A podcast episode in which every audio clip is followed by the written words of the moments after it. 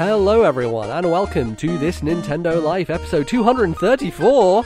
My name is NBZ, uh, and I'm never eating Chinese food again. I'm just sworn off it. Uh, I'm done. Uh, it's never going to happen. Um, Bally, I got sick this week, like in a bad way, in a way that I was like laid out, lying down, like the only thing I like could do. you played you played the whole of um oh my god why is my brain blanking now on this game um what's the first person shooter game that is really good oh, uh, I don't know. There's loads of first person no, shooter games no that are really what am good. I trying to say god this is going The Witness? Are you fast. talking about The Um, Witness? I mean the puzzle game that I The played Witness. this year No? What, What? puzzle game did you play this year? puzzle first person game Portal, Uh, there we go. God, I can't remember what word. Por- was it like you played the whole of Portal in one sitting? Let's yeah, let's go back and rewind this joke back to the beginning, Valley. Uh, oh my god.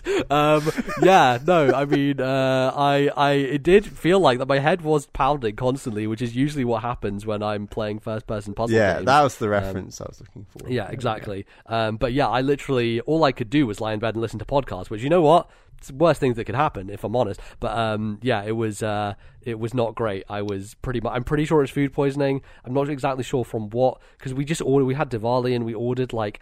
I, just a metric ton of Chinese food, and it was just like it was hilarious. Like me and my cousin taking this giant box into the house, like fucking Chuckle Brothers, like to me to you, like going back and forth. Were you left with all the leftovers, It was leftovers No, distributed? we yeah. So we were left with all the leftovers. So it wasn't distributed evenly. It was just left here, and so I basically had it the next day for lunch and dinner, and um, and that wasn't good. basically, is what happened. So I was just like, I was out of it for a few days there, and yeah, means I didn't get to play as many video games this week uh, as I would have liked to, as we'll get to uh, with with the games that we've been playing. But um, yeah, I'm I'm doing all right though, uh, and uh, you know, new video game came out as well that I've been working on Yeah. uh, on a publishing capacity. busy week for you with all your headaches and Mhm. launches and everything. Yeah. Yeah, ironic that you're talking about Portal because, of course, the Entropy Center just released, which There a we lot of go. people are comparing to Portal, of course. Uh, and uh, yeah, if you want to check that out, uh, that is available now on PC and PlayStation and Xbox, uh, not on Switch, unfortunately. Uh, but uh, you know, if you have any of those other consoles, you can go check it out. It's a first-person puzzle game. It's made by one developer. It's crazy that he did, but he's You very getting some talented great reviews. Getting some very good reviews. Yeah, uh, so so yeah, go go check that out if you are so inclined. Uh, and we we might talk about it in our bonus bits. Uh, so uh, you know, if you're a patron, uh, you'll get a bit more conversation about that. But um, Bally, how are you doing? How's how's things going over there? I'm doing well. Um, I'm playing an absurd amount of Overwatch 2, and um, I didn't. I don't know if I expected Overwatch 2 to kind of take over my life the way it has, but it really has like made me like every single day. I check in, I play my dailies, I play new characters. I'm trying to level up this. I'm trying to do that. Bally I'm try- has just transformed into a free to play whale. Oh, this is what's happened. It's finally. crazy. Like I, I was really into Overwatch when we played it a bit on Switch, but then Uh-huh. I was always waiting for like Overwatch 2 because I wanted to play it like on the higher end video game systems and to play it on my Series X it's just so easy to like check in, play a few games. It looks great. I'm just having a great time and yeah, I'm I'm really enjoying that Overwatch 2 wave. Not to mention that I am playing other stuff we can talk about, but yeah, of I'm, course. I'm in that wave and it feels very good. Very nice. Yeah, I uh, yeah I've, I've played like none this week again because my I've been sick. So, uh, but yes, I, I I've been enjoying it a lot as well. Probably not as much as you, just because I you know it's it's the same game. Re- let's be honest here, it's the same fucking video game. Like they removed a character, but um, it's still excellent. It's still a very very good video game. But yes, I have already put probably three four hundred hours into that already. So um, not Overwatch two, but like total Overwatch. My hours. Xbox thinks I've played. Um, let me get this right. Uh, it said one day and twenty hours. So Oh my God, it thinks Bally, I've played forty-four hours. Holy shit, you really have been going ham. Uh, Yeah. Man, that's crazy. Um, awesome. Well, uh, we're going to go ham on some other video games uh, and some other stuff. But, Bally, do you want to tell the fine folks what we're going to be talking about in today's show? We've got a two-segment show for everyone today. First segment, we're going to talk about the games that we have been playing, and second segment, we've got some emails. Yes, indeed. Um, and we're coming up on, on end of the year soon here, so things are going to start heating up pretty quickly. But um, yeah, gonna gonna have some some good stuff to talk about. So, Bally, let's jump into it with the video games. What we have been putting our fingers in, uh, which is to say, there's a brand new one, uh, one that is actually about a week old at this point. But um, finally, uh, after many years of waiting, after uh, very recent controversies and lots of stuff going on, God, um, yeah. which we didn't even talk about on the podcast. The whole Bayonetta three thing. I was about to say, I think Bayonetta 3 in a lot of the podcasts I've listened to hasn't made many waves, and that's even in despite of all the drama that's Yeah. surrounded the voice acting. Yeah, totally. I think it's also it's just it's kind of a busy season It's for game releases. Um, obviously, everyone's talking about God of War at the moment, right? So that's just sucking all the conversation. Those previews just suck the life out of everything else. Yeah. The game's not even out yet. It's crazy. Yeah, totally. Um, so yeah, uh, Bayonetta three, it came out. It's a real video game. You know, can you remember? I think Reggie in the 2018 Game Awards was like, "Here's uh, Bayonetta one and two remastered for Switch," It kind and of like, became a bit Pikmin 4-ish. Like it became legend and then Yes. reappeared, and everyone thought, wow, it's looking really good. When's it out? "Oh, next Yeah. year. That was kind of surprising.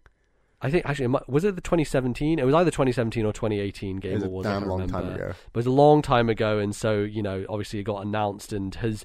Look, Platinum Games have gone through, let's say, challenging times. Um, there's been a lot of uh, upheaval over that that studio. I believe the director of this game left partway through development. Um, you know, like they have had.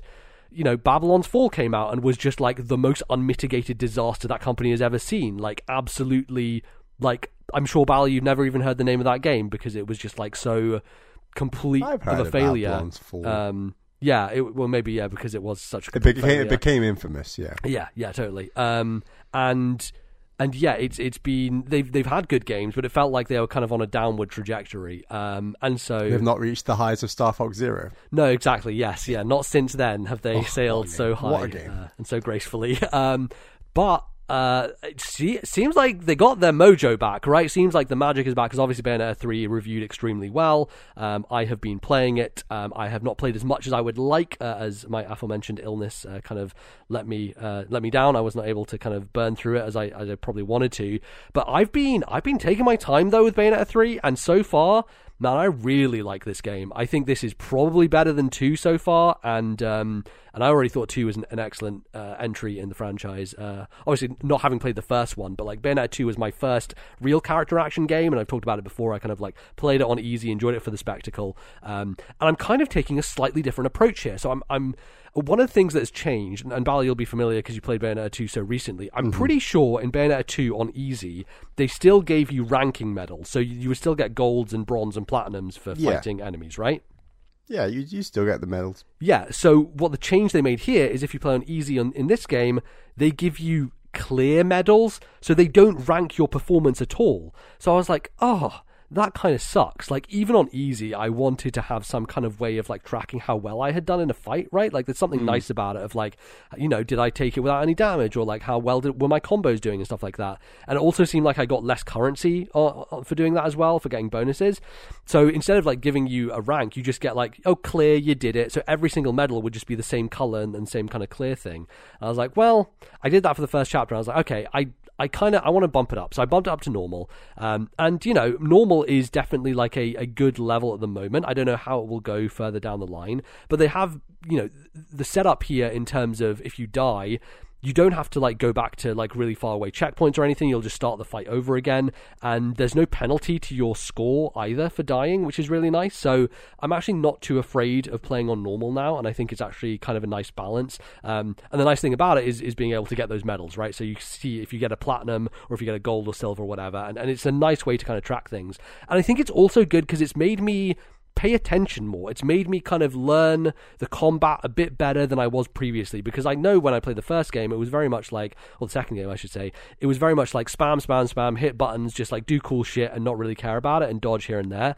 Whereas now I am trying to learn moves, I'm trying to learn a few combos that I can do and pull together while also just trying to pay attention and get which time going and all those sort of things and it feels really good to like get good at this game. Getting through a fight without taking damage and like doing a pure platinum or just getting a platinum medal feels fantastic and is something that I've really been enjoying so far even to the point of like I'll be like almost killing a boss and I'll be like oh it's fine I'm almost dead I'll just die because then I'm not going to get as good a score and I'm like okay but now I know this boss I know its pattern so I can rem recognize when it's going to attack me when I can dodge. It's happened a couple of times with like the last boss of a level where I've been like it's fine I'm, I'm just going to die because I actually want to repeat this fight so that I can do it better. Um, and that's really not me usually. Usually I'm just like oh man I don't want to you know be fighting these hard bosses but so far anyway, and I'm only like five chapters into the game so far, so obviously it could ramp up tremendously. And I know, uh, you know, Bally, you, you said uh, Bayonetta 2 definitely got extremely hard, which I'm, I'm sure it it does on normal. Um, mm. I uh, I'm not as worried about that. I think like if I take my time to learn this game and get good at it, then I, I feel like I'm going to be in for a good yeah. time the whole way through. I, I, feel like I just wasn't enjoying it enough at that point where I was willing to put in that time. Right. I'm not especially when you're the, kind of late game at that. point. Yeah, it would have been possible. I just didn't feel like I was I was there. Yeah, fair for sure. Um, and and I think the thing that really makes me want to get good at this game is just how cool all the extra stuff they've added in is. So you probably have seen from the marketing, they have these demons, right? These giant demons that you summon. And so by holding down the shoulder button, I think it's ZL, um, you summon either like your giant dragon, Gomorrah, or you summon um, Madam Butterfly, or there's a giant spider who I unlocked recently who you can summon. And these, uh, these giant kind of kaiju um, you can control them, but you basically Bayonetta is just kind of like dancing in the background, so she's vulnerable. So you're controlling these giant beasts, but you can still get hit by enemies if you're not in the right place. So you need to be careful and looking if there's someone near Bayonetta. Otherwise, you're kind of holding it down, and there's a magic meter that governs it, and this magic meter like slowly drains as you're using your summon, and then you can build it back up again by just doing regular combos and regular attacks with Bayonetta.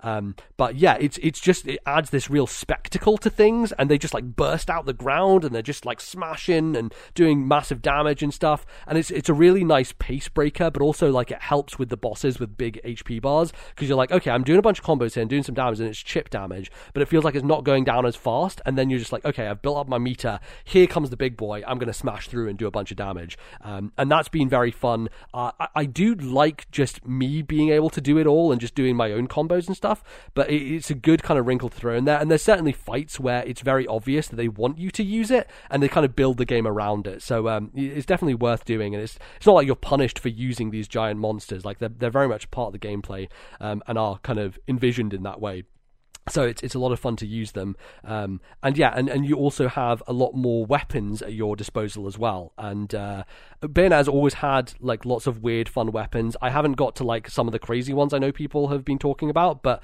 um, there's one that's a giant like it's a huge gun, massive fucking gun that's also a big. It's called the G pillar. Look, Bayonetta is going to lean into the uh, the horny stuff, right? uh, it's basically like a um, it's like a pole, a pole dancer's pole with a giant fucking thing at the end that's like a uh, it's just a hammer. So it's just like this pole and a hammer, and but you flip it the other way around, and out the pole shoots a, a laser blast. So um, yeah, it's it, it's like this description is all sorts of things in my mind. Uh huh. Yeah. No, you should look it up. It's it's just it's she holds it over her shoulder, and it's absolutely fucking massive. Like it is giant. Uh, and uh, yeah, that's it's a very slow moving weapon, but it's a big damage. And then oh my god, Valley, here's the thing that I love. Right, you know I love movement in games. I just got a weapon where it is these two fire uh, razor blades. They're like giant cutters and you throw them out like whips and they like laser blade fire onto enemies, but then also they're attached to her shoes and they act like roller skates. So you're basically fucking roller skating on these fire things through the level to get through faster while also just like flinging out these fucking like yo yo. They're basically like chainsaw yo yos that are on fire constantly. It's fucking incredible. Holy shit, it's so cool. Um, they're definitely my favorite weapon so far. And I'm barely into the game, right? I'm like chapter five and I know that I think the game has like 20 chapters total. And let me get be clear, each of these chapters takes me like an hour, over an hour. And part of that is because the levels feel a lot bigger, right? They feel like there's a lot more exploration going on.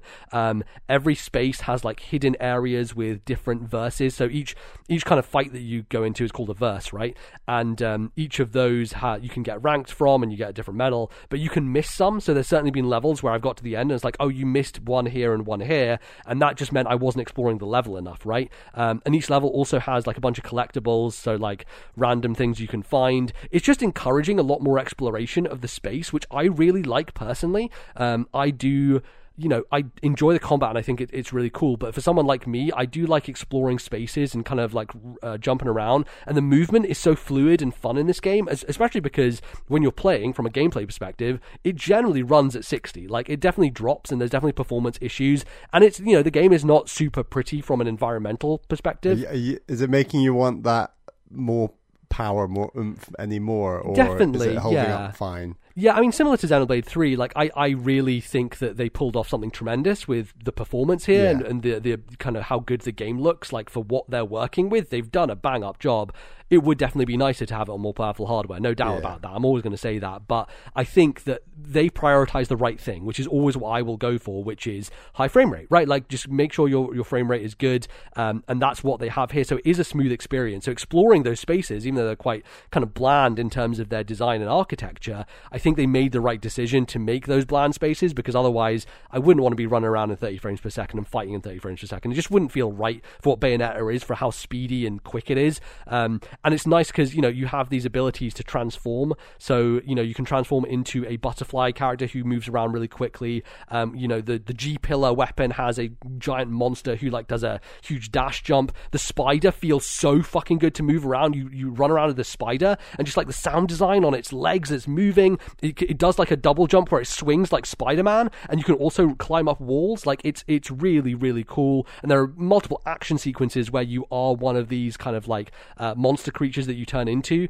um, and kind of traversing like flying down a river on uh, you know four buses, like as you're this giant dragon, or like going and swinging to buildings as this flame spider. Um, yeah, those those things are really well executed, but also just for exploring the spaces as I have been doing. Um, and each level has like hidden. Um, animals. So there's a cat, there's a raven, and there's a frog in each level. And the cat is always really fast, and you have to chase after it. The raven flies to a predestined destination, so you almost have to look at its trajectory and kind of catch it mid-flight. And the frog is always just hidden somewhere, and you need to listen out for its like ribbiting and find it. And those three uh, things, if you get all of them, unlock a bonus kind of challenge uh, per level. And I haven't been playing those yet, but I've always been unlocking them because the I, I just enjoy the process of going around and exploring these spaces and finding everything. So I have been taking like at least last night I spent one hour ten minutes in that level, and it was was mainly because one of the challenges I was doing was just like a pain in the ass, and I ended up quitting on it because it was too hard. But it was um it was one where there's this train summon that you get. You basically you can summon a giant train, and you basically draw its path in the ground. Um, you draw like a you know where it's going to go, and you can press a bunch of buttons to do more damage on the way. And the challenge was you have to hit eight enemies in a row, but one of these enemies is in the air, and like getting it to hit in the air with the perspective and the 3D and the train kind of going up the way. It was a bit of a pain. That challenge was just. I probably spent at least 20 minutes trying to do that one challenge. And I was like, this is why am I doing this? Is this is just like a frustrating challenge and not a fun challenge because a lot of the challenges that you come across, I think two had this as well, where you basically like you warp into like a kind of ethereal area and you're just like in a, in a room and you're fighting against a bunch of enemies with like you know, hey, you have to you have to use the summon for this fight and you have to do a certain thing. It's basically specific um, combat challenges, basically. Um, so I've, I've been doing those as well, and uh, yeah, just just finding all of those in the level that I can, finding all the collectibles that I can. Um, yeah, I just I like the way that it has platforming stuff as well. There's um segments where you suddenly transform into young Bayonetta, Cereza, uh, and she has to run towards this thing and push it over, and then you basically rewind time and you create like these kind of platforming challenges for yourself, timed platforming challenges where you have to get to this specific area um, by kind of rewinding time to a specific point, and then using those kind of half-broken platforms to jump in and uh, and, and get to places, uh, and those have been uh, really cool as well, as well as like r- other platforming challenges where you're just collecting treasure chests by jumping and, and, and finding things. Like that, it feels like movement and exploration is emphasized here just as much as combat is, which I find really interesting because I think it's added an extra layer to Bayonetta that I didn't know that I wanted, but actually now that it's here, I'm really enjoying it. I think it's a, it's just it's expanded the kind of game space um, of what this series does, which is really cool.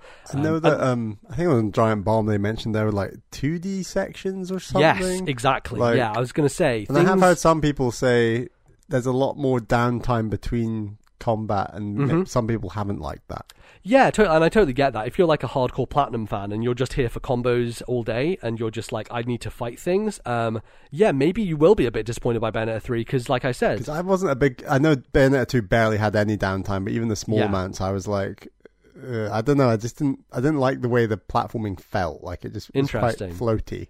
I think you just have so many more tools here with like the uh, the summon abilities and the, the transform abilities that you know it just feels really good to move around and you feel really fast and fluid and yeah it just it just has a pace to it. So for me, I did I I have really enjoyed just looking around the corners and into the crevices and just finding all the kind of secret hidden things. Even though like I don't care about any of these collectibles, I'm just kind of doing it for the fun of like collecting them, if you know what I mean. Um, it has that almost you know not to compare it to Mario Odyssey because that's like a very high bar, but like it, it, it, it, has like a 3D platforming vibe to it in some senses, which I really like personally. So um, yeah, I as you were saying, there are 2D sections, and I've only played one of those so far. So when you play as Jeanne, so Jeanne is the other, the Platinum Witch, I think she's called, and she's you know in, in all the games. Um, she has these 2D almost Mark of the Ninja stealth sections. Um, it's it's legit like a side-scrolling stealth game. It turns into where you're like hiding indoors and then you're using um, stealth abilities to kind of sneak up on people and kill them. Um, and if someone catches you, it's like in Metal Gear where a question mark goes over their head and they start attacking you. And the combat in those sections, I will say, is not very good. Like it's it's clearly not polished for that kind of part of the game. But that part of the game is is definitely focused around. You should probably just stay hidden. Um, so yeah, it's it's fully 2D. You have like a 2D kind of uh, uh, kind of office building you're going into. There's elevators that take you up and down. There's um, you know switches you need to hit, and it's basically stealthing your way through this place to like unlock doors and open passages and press buttons. And there is some combat in there, and I think there's uh, one that I saw in Bomb Quick Look was the boss fight as well that you do while in that section.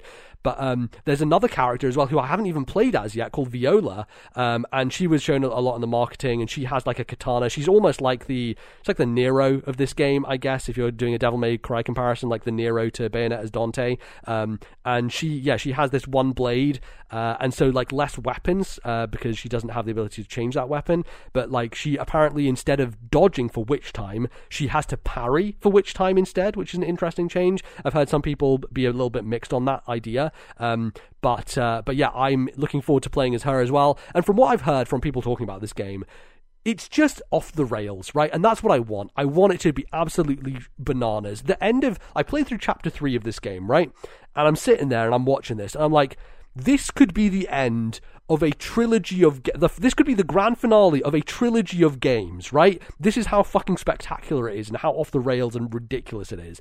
And yet this is the third chapter in a game that has like 17 more. It's it's wild. They absolutely push the limits when it comes to Bayonetta. And I just find myself grinning the whole time. I just absolutely love the off the wall spectacle, the way that it just makes no sense whatsoever. Again, the plot it's something to do with multiverses like there's there's different Bayonettas who come along, like um, the the Bayonetta who you get the the uh, what did I call them? The um, the yo-yo chainsaw things from. Um, she you play as her for a bit before you get the weapon. Um, and yeah it seems like as you go through these different universes uh, you meet different versions of Bayonetta different alternate universe takes on her. Um, and each of them will probably give her like a different weapon or a different skill and stuff. And you kind of accrue those as you go on throughout the game. But like there's a whole section where you're playing as her and like doing this crumbling building stuff with the spider, and then there's a massive fight in the sky, and like it's just it's absolutely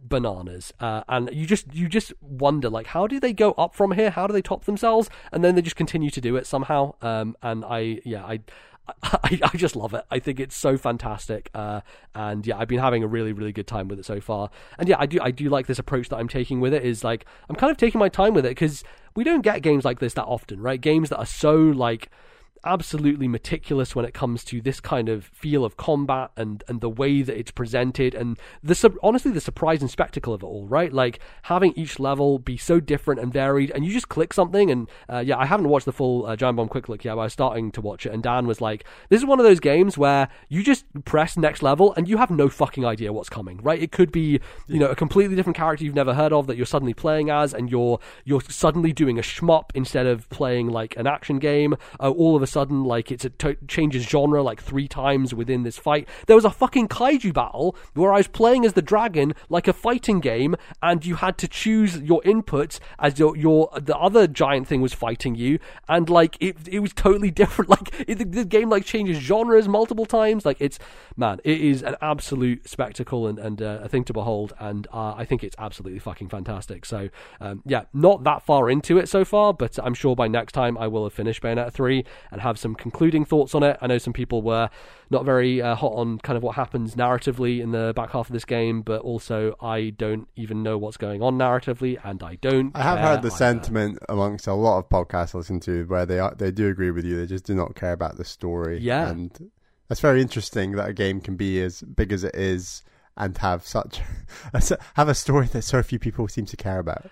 Yeah, well, I don't think it is that weird, honestly. Like, I I think video games fundamentally, right, are, and I know, you know, they tell amazing stories and they really do. And, and there are some games, like God of War seemingly is going to be one of those, right, that really is going to hit hard from a narrative level and a writing level. And that's awesome. I think it's great that video games can do that. But fundamentally, you know, I don't think you need to have a good story to be a good video game. Like, Nintendo proves that time and time again all the time. Um, and even if you do, I think it. I think Bayonetta is a great example of having a god awful, terrible story that doesn't make sense at all.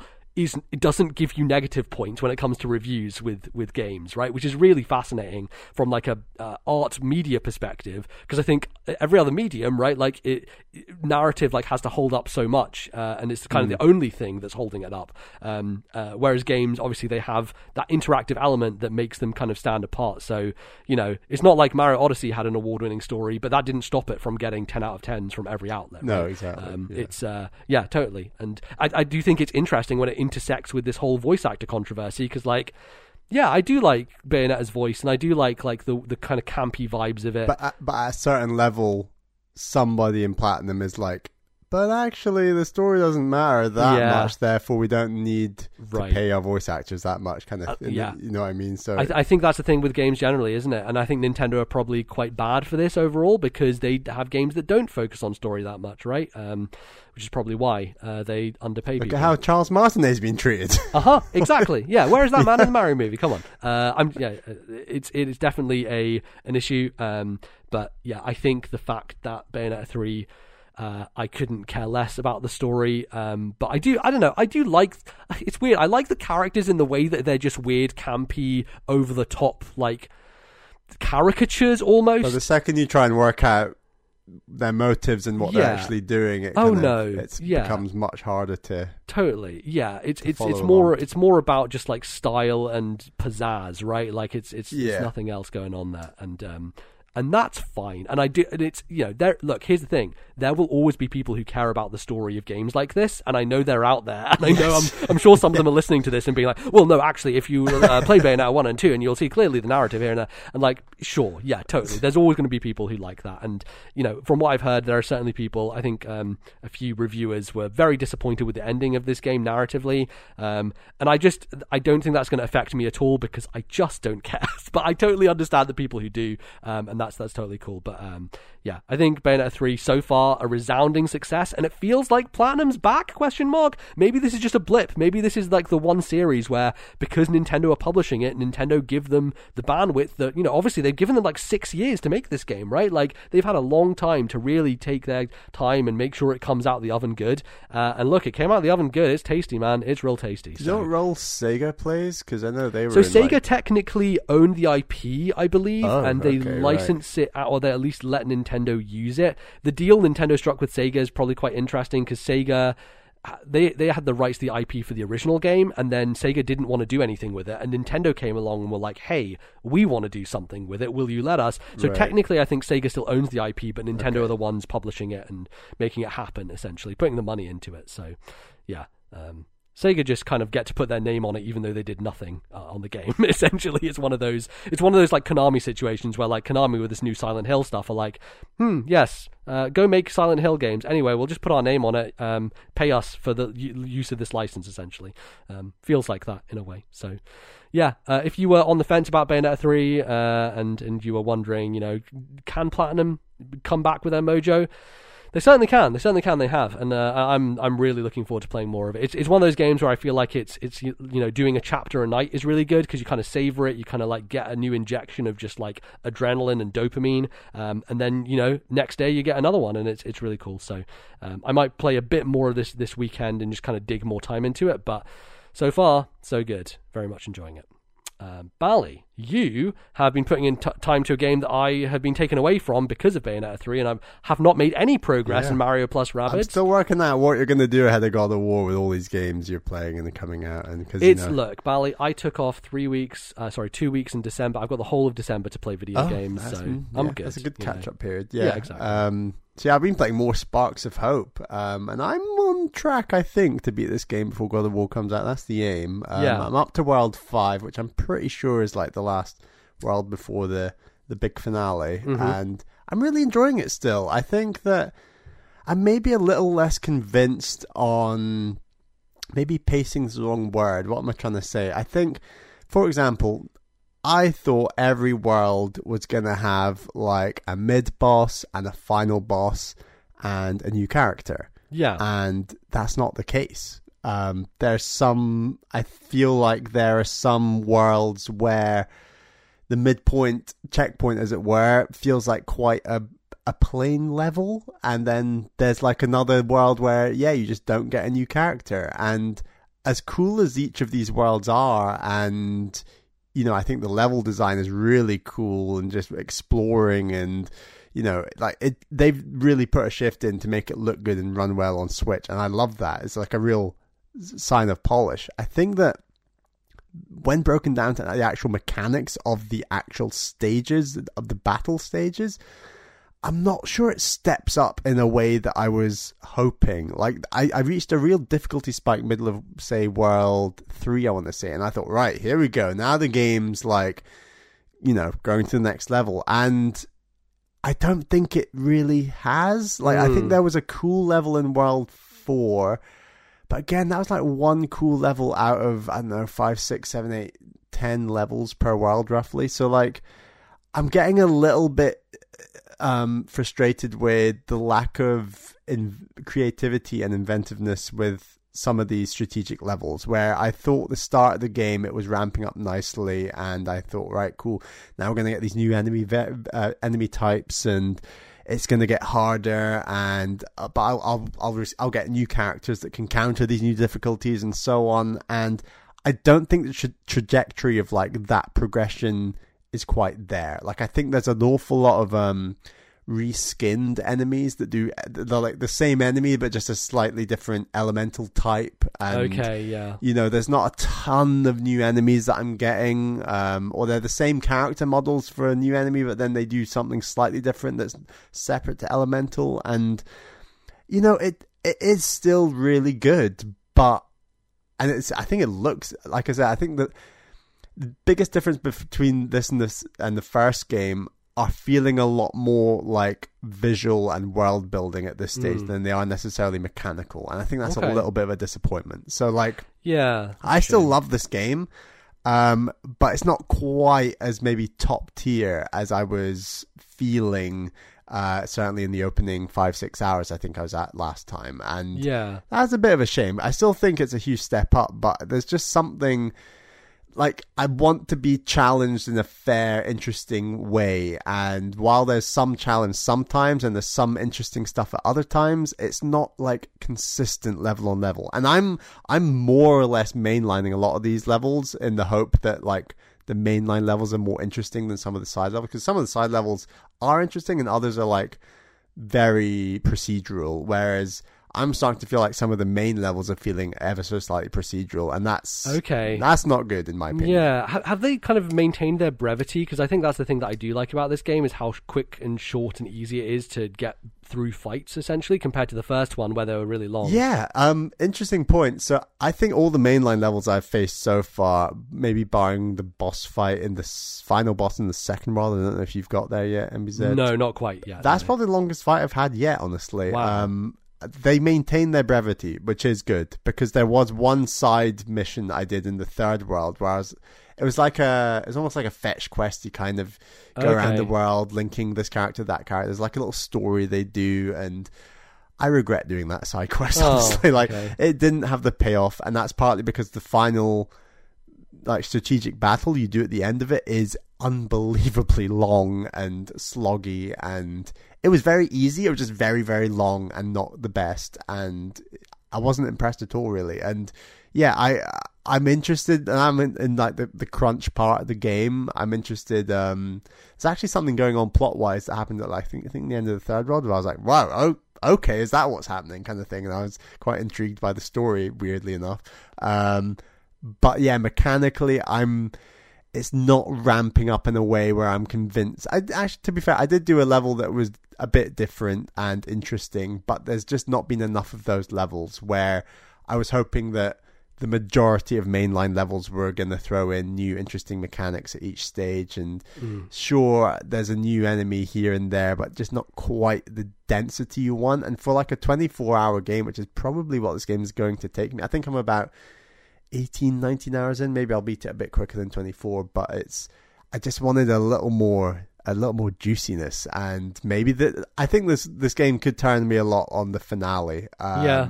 but this game has gone from like definitely like high in my top 10 to it'll probably make my top 10 but not Okay. guaranteed i don't know That's a shame. Yeah, I mean, I was uh, looking forward to kind of getting further into it and hoping because you did mention like, oh, it gets more difficult in World Three, so it sounded like, oh yeah, it's going to kind of ramp up. Have you been tempted to put the difficulty up in the menu to kind of like maybe add a bit more friction I there? mean, not really because it's not. It, it- it's just it would just mean bulkier, tougher enemies and not Mm. actually anything strategic. If that Right, makes sense. yeah, yeah, totally. um, you know, I rag on Codename Steam a lot, you know, but I think Mhm. when it comes to like evolving on a style of game mechanically and getting progressively more difficult and providing new enemy types and new battle types. I think that game's got a very strong prog- progression, actually. honestly like it's it's tactical like uh, the amount of thinking you have to do in that game and the way the level design complements that honestly like it's so good and like no one talks about that game but it's it's so fucking good when it comes to like the every level feels like the objective and the way it's designed and the way that you have to get through it is so well thought out and like gives you a lot of wiggle room for like personal ideas of how you want to approach it but also like just challenge, you know, and um, that is the thing that I feel is lacking the most from this game. Is I maybe it's just because I play too many tactics games, but I just don't. I basically sleepwalk my way through this game. I don't need to think very much, you know. I very much just like, oh, oh, okay, killed them all, done. Didn't really take any damage, no worries, you know. It it almost feels like they kind of ramped down on the difficulty, maybe because of some criticism from the first game. And I think for me, weirdly. I like hard tactics games, right? I, I just kind of like it. I thought the difficulty in the first game was perfect, to be honest, and I think it ramped Yeah. up nicely. I Yes. also want to say the first game had more bosses than this game, and Okay. that's not good. You know, like that. Yeah. I I thought there were more interesting enemies and bosses and little like the opera boss and stuff, so Oh, good. Like from a opera- oh my- character I've not had an opera boss moment, and I'm Yeah. like nearing the end of the game. Like I'm really shocked. You know, like Yeah, I, it's just, I don't know. I really don't know. It's very strange where they've improved in some areas and others have gone a little bit backwards. It feels like like okay. Now strategically, there is a cool thing I did where.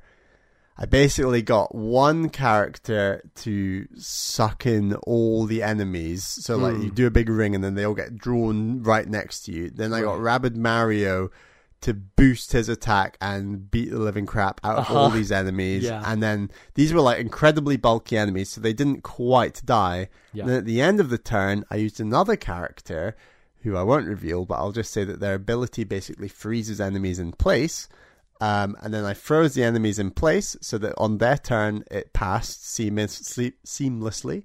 Okay. And then I rinsed and repeat with uh, Rabbid Mario and just like killed out all killed all these enemies in like a single go. So like there's cool stuff like that that does feel more uh, intricate than the first game, and that's partly because of the new characters, the new sparks. The, like that stuff is really cool, and you can have some really creative.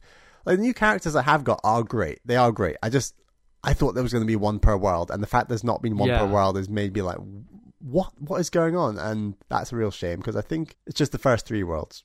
I guess the question there in that particular situation is do you feel like you had to do that to get around that situation, or do you think you were just like, oh, this is creative and fun, I'll do it? Because I think for me, those creative solutions are awesome, but they're only so awesome as you're kind of like almost pushed to use them for lack of any yeah, other. no, I could totally agree. I Yeah. don't think I was forced to do it. This was just like a side thing where I could Just just, drag all the enemies together and, and Yeah. do it. And Yeah.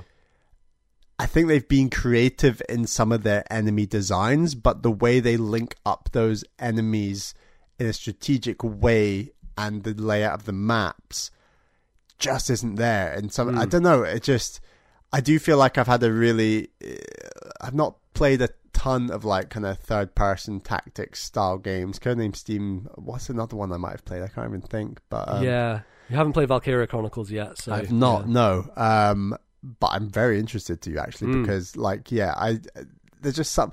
I really liked the challenge of the first game earlier this year, and I did play it earlier this year, so I've got a good reference point for Yeah, what that was all about. And as vanilla as some of those characters felt, and they've really emphasized they've really upped the kind of abilities with the characters and the sparks and the skill trees are much better and more impressive and easier to understand in this game. Mm. I just there's just that little like if this game just nailed the secret source on some of its level design and could have that level of difficulty. I think I said after that difficulty spike in the third world, I was like, yeah, you know, MBZ like it, it was like that codename Steam feeling of just scraping your butt through at the end of the of the level and I've really not had that enough on enough levels here and that's that's a shame. Um and yeah, lack of bosses, lack of squeaky bum time moments, lack Uh-huh. of enemy variety.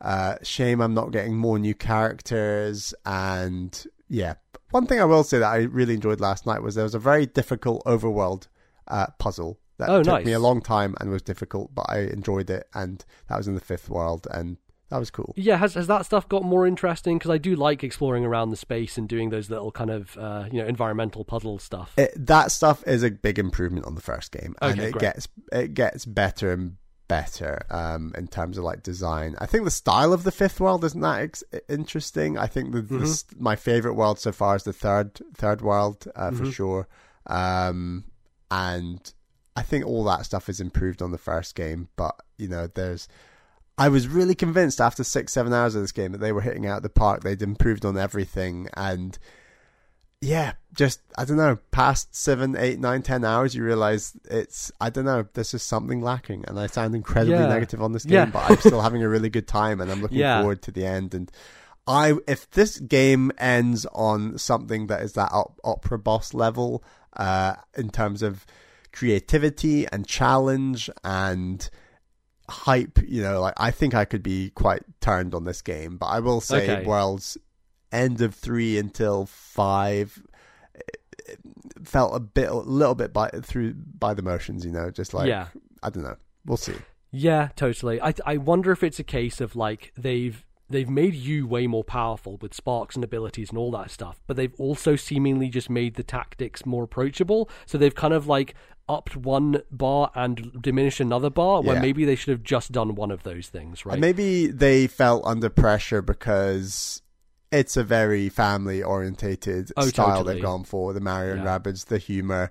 And I don't think the first game was, if I was like 10, 11, 12 years old, I think the first game would be even harder, you know? Mm. And so maybe they had a lot of pushback from that demographic saying, this is too Yeah. hard, it needs to be easier. I've And- certainly heard that criticism, like when the first game came out. I don't even remember Patrick Klepek saying, like, you get to like World Four and it suddenly like, oh, starts kicking you in the teeth. Uh, Yeah. and I was like, yeah, hell yeah, that's yeah, great. it was good. Um, it was but, good. um, but yeah, it's tricky. Yeah, I, I, in, really interesting because I remember that. Yeah, I think it was like the ghostly world in the four in the 1st Mhm. game, and it was like these ghost enemies are tough, but like these maps are suddenly designed a lot more square, and the amount of cover you get ch- changes, and it felt tactically like a, a lot more challenging. And Mhm. um, I'm really not feeling that in the same way, and that's a shame.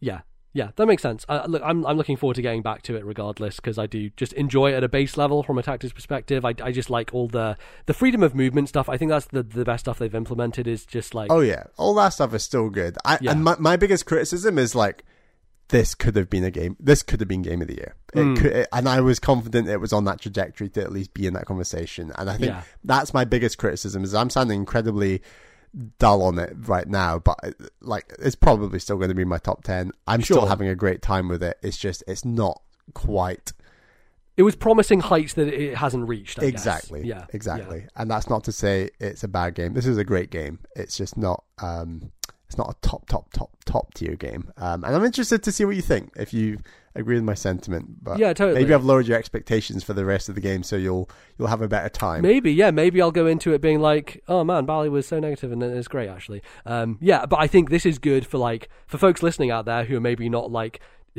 as hardcore, like want hardcore tactics as we do. You know, I think it, it's it's a good sign for them in that case, right? It's just a lot more Yes, approachable, definitely. uh, and it means that you know if you're interested in this series but were scared away by like, oh, I'm not very good at tactics games. This one, you know, not only with difficulty modes but also just generally from a gameplay perspective, seems like it's in a space that it's so much more approachable, um, and you can just kind of like take it at your leisure and, and not have to be too stressed out by it. I guess is probably the point here, right? Yeah, yeah. And I've just literally just started a level with a sort of pseudo boss that I'm hoping is tactically challenging because it's, Okay. it's feeling that way. We'll see. We'll Awesome.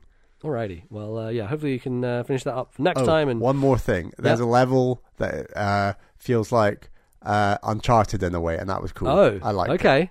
All right. I'll say okay. that. Interesting. Very interesting. Nice tease. Um, lovely. Um, so the last thing uh, that I just want to mention here is I finally finished uh, the sequel to AI: The Somnium Files, which is AI: The Somnium Files Nirvana Initiative, uh, or as Bally put it in our show notes, anime BS, as he usually does uh, for any game that he sees that he doesn't understand. Um, so uh, I played the first. Uh, this is kind of similar to Mario plus Rabbids situation in a way. Um, I played the first game earlier this year through Game Pass um, and fell in love with it. Absolutely adored that game. I think it's such a clever, fun, like visually bright and interesting uh, visual novel that has uh, obviously I'm all into anime murder, anything Ace Attorney, Danganronpa, uh, and AI: The Somnium Files. You know, is is in that vein, right? It's it's from Kotaro Uchikoshi, who did the kind of the Zero Escape series. So those are games like 999, uh, um, Virtue's Last Reward as um, VLR, I think. No, Virtue's Last Reward is VLR.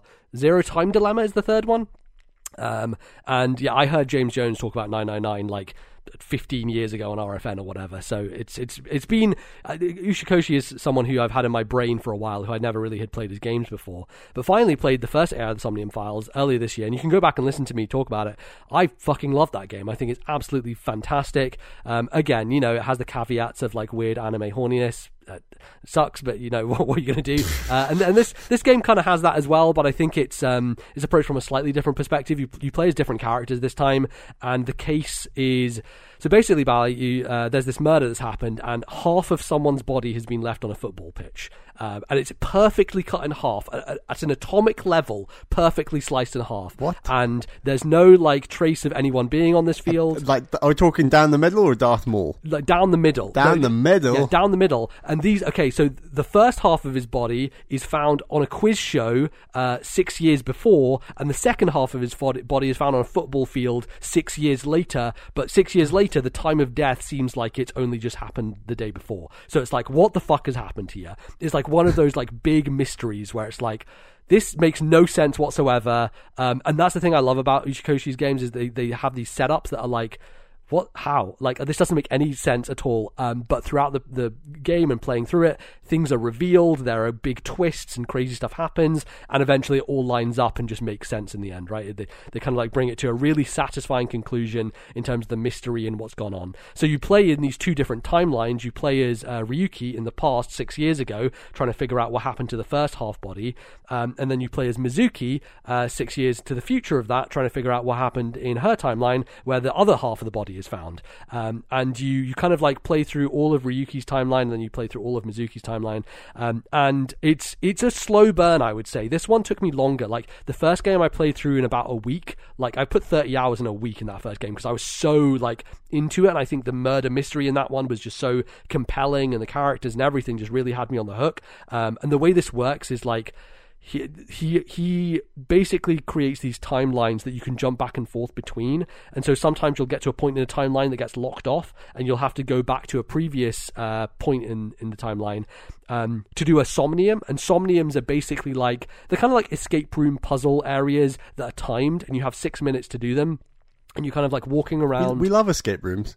Yeah, totally. I do. So, so it, you're kind of like walking around these spaces, figuring out like how to get pieces of information to move it forward. And there's usually uh, points where you have to make a choice. So you either choose one thing or the other thing, and that's where the timeline splits. So depending on choices you make at certain points in the timeline, it will split and take you down a different route, and different things will happen, and it will reveal different information that you can then take forward into other timelines and kind of use. And it's very easy to get back to these points in time because you can just hold down a trigger on the controller, and it will just speed through stuff you've already done. So if you're just starting again at the start of one of these things to do the other choice, it's really quick to just hold down the button and it just skips through all the dialogue super, super fast. Um, so it, it makes it very easy to kind of get through. Um, and yeah, I, I, will say that this one is a it's a slower burn in terms of like the rollout of the mystery and what happens. And I think for me, that was harder for me to get engaged with, so it took me longer to play it. It was nice though, because this is the first game that I've been able to do play it on PC, but then also on Steam Deck. The That's game is nice. on Switch as well, and you can play it on Switch, and the, the Switch version is great. Was the, um, was the conclusion to this bizarre split down the middle body thing satisfying, or are you just here for the journey with these sorts of games? Because yes. I certainly loved the reveals in Ace Attorney. yeah, totally. Game. Uh, yeah, I mean, the twists are the things that make these games in a lot of right. ways, but I do love the journey as well. Like, I love all the character interactions and, like, the dumb humor. Like, it, it has lots of fun moments that you.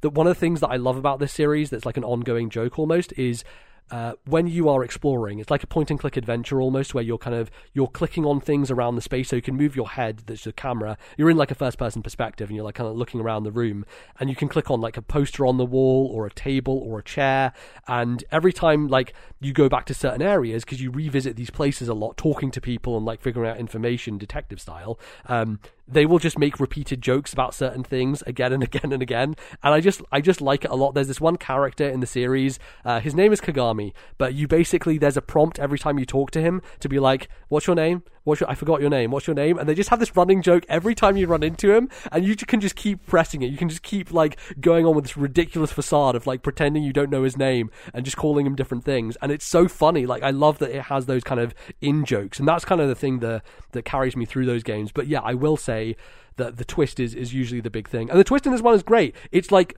it's something you wouldn't think of, but then in context you're like, oh, now all of that makes sense. Like it, it's such a it, it's not a traditional twist. I'll say it's definitely very. There's a meta layer to it that I think okay. is very interesting, um, and I think yeah, it, it really does pull it off well overall from a character and just like overall story perspective i th- i think the twist serves the player more than it does the characters which is a hard thing to explain i think but... i think you've convinced me that I know I make fun of this genre, but yes. I can't deny how much fun I had with Ace Attorney, and I yeah, really man. need to get to the next Ace Attorney. But I am like keen on this genre because I think it's it's very like building up the familiarity with those characters and the mm-hmm. interactions. Mm-hmm but combining that with like good, satisfying reveals, like yes. is a, a, type of video game I need to play more of. Yeah, Bally, for someone who likes like conclusive, like things coming together endings, Love conclusions. these, these games are all about that, man. Yeah. Like, um, I would, I would personally say Danganronpa is where I would go next. Yeah, that's on Game Pass. I should get yeah, to that. Yeah, yeah. After playing Ace Attorney, I think that's definitely good. Um, oh, coming to but, the end of the year, you know, you got you got a big game trade pick to make in January. Uh, so that is true. That is an true. Open, it's an open goal for you. It there. could be. It could be certainly. But um, yeah, I do again because this is a, a, big thing in these games. Is anime game. Look, there's there's horniness all over the fucking shop. all right, like it is just horny out the wazoo. To the point there, where you're like, oh, more horniness or no, it's nice, more. more there's there's kind of there is kind of a cuteness to it. Like the so Ryuki. So the the first game, uh, your main character is Date, and Date is just like a fucking horn bag of a man. uh, and uh, he has interaction with Aiba. Aiba is like your AI companion. And, um, you know, I, I felt like it was less tasteful. In, this game, your AI companion is the horn dog. She's called Tama. Um, she has massive boobs, of course, because that's how you design anime women. Um, and um, and she's the one making all the horny jokes all the time uh, in this game uh, with Ryuki, who's her kind of like teenage um, companion. She's basically these AIs that they're literally eyeballs. So the characters in this game have their left eyes removed, and they put these fake eye. Uh, it's like kind of cyberpunk future where they're like uh, cybernetic eyes basically that live inside them, but they're also also AIs who talk to the characters essentially. Um, and so yeah, she's she's just making sex jokes everywhere, constantly, nonstop. She's like, "Oh, a cucumber." You know, like you know, shit, like dumb stuff like that a lot, right? Um,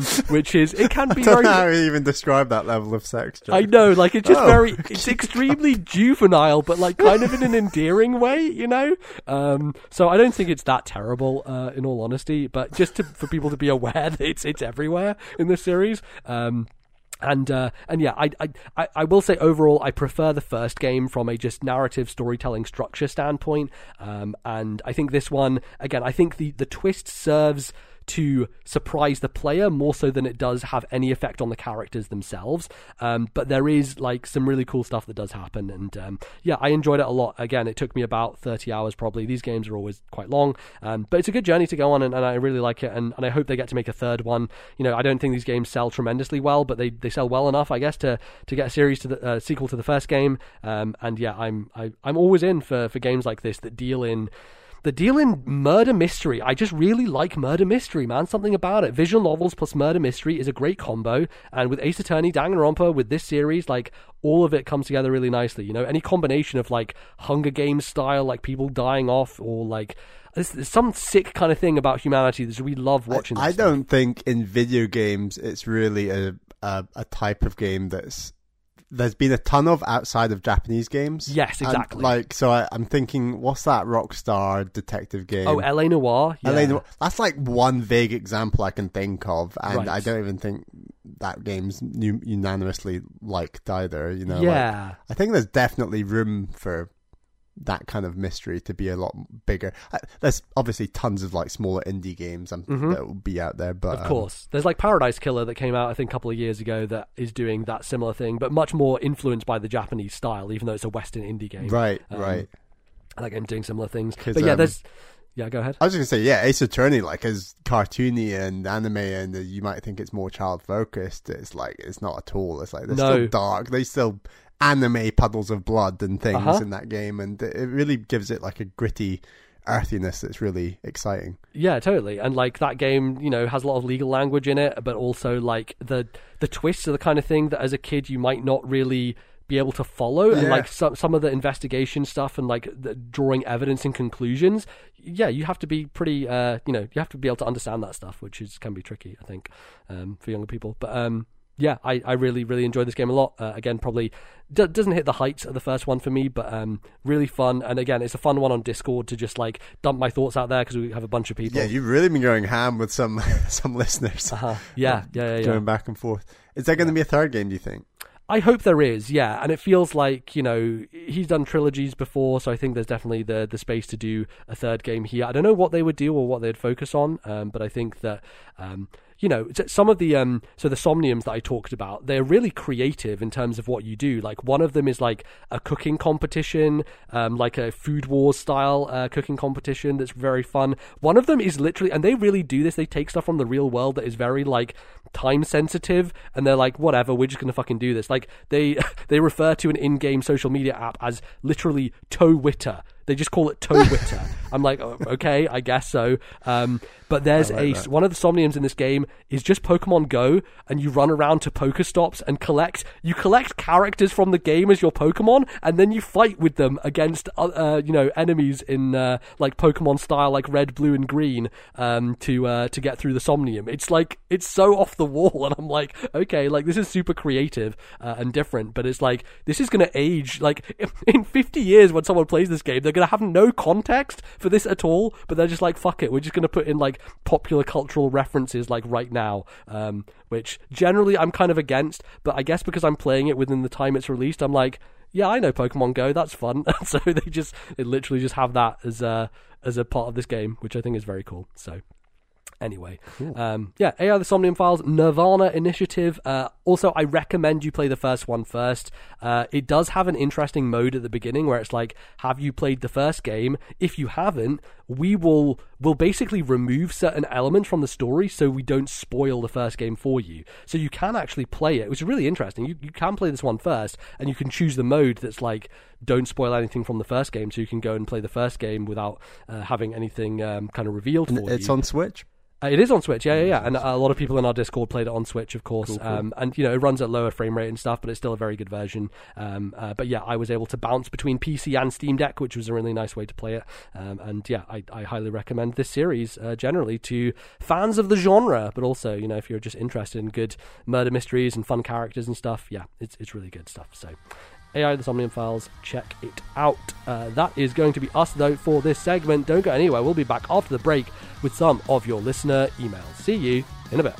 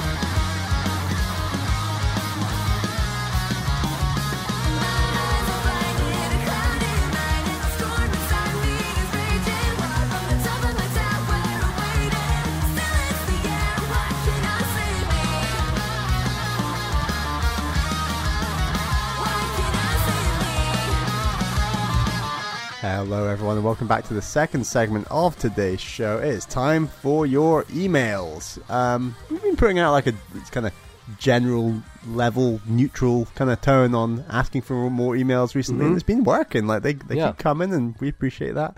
Um, but if you would like to send an email into the show, please email this Nintendo Life at gmail.com. That is this Nintendo Life at gmail.com. We also have a channel over on our Discord server.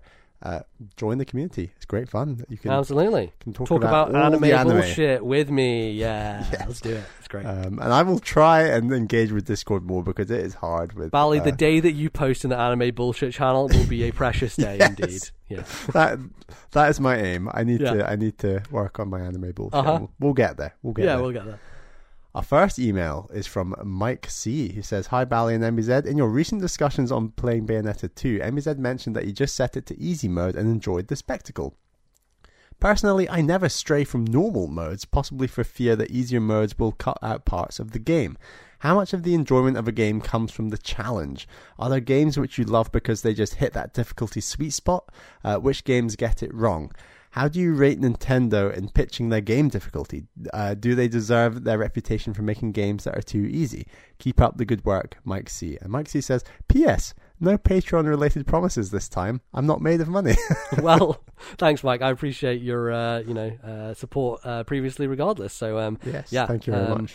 A very interesting question, especially for this episode, and given kind of how much we talked about it, but also with Bayonetta three coming out, and you know, um, the idea that like normal modes uh, or easy modes cutting parts of the game out, like that was the impetus for me going to normal. Was I wanted those medals, and I didn't get them if I was playing on easy, and you know, I think that's definitely a valid thing. I think one of my least favorite easy modes is Cuphead, where you literally aren't able to fight the final boss if you play on easy mode. Like it, it gives you like a baby medal basically of like, oh, played it on easy. Okay, cool. Well, you can't actually progress now. You actually have to beat the things on normal in order to get through these like last parts. And I'm like, why, why like gatekeep like that? I really don't understand why you do that because I think you know, for most people, especially these days with such a broad audience that games have, so many different types of people playing games, people playing them for different reasons. And, you know, Hmm. I'm sure people play Cuphead for the music and the visuals and not for the challenge. And some people really do want to do that. Um, Yeah. And it's not what I play it for. I play it for the challenge mostly. But, you know, there are people out there who want to approach from a different perspective. Well- well, and they might want to see the final boss fight and the spectacle of it and all that stuff.